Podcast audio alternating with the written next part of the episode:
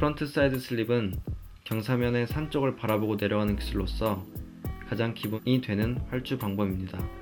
설면 위에 front side 기본 자세로 선 뒤에 적당한 엣지의 각을 결정한 뒤 설면과의 마찰 계수를 줄이면서 설면 위를 활주하기 시작합니다. 설면과 엣지의 결정각을 더욱 크게 하는 동시에 무릎을 굽혀 앉아주면서 보드에 체중을 전달하여 설면과의 저항을 높여서 정지하면 됩니다. 이때 양쪽의 발의 중심이 같아야 하며 시선은 멀리 봐주는 것이 좋습니다. backside slip은 경사면을 등지고 내려가는 기술로서 가장 기본이 되는 활주 방법입니다.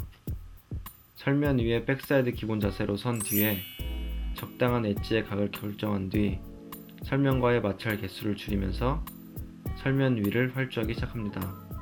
설면과 엣지의 결정각을 더욱 크게 하는 동시에 무릎을 굽혀 앉아주면서 보드에 체중을 전달하여 설면과의 저항을 높여서 정지하면 됩니다.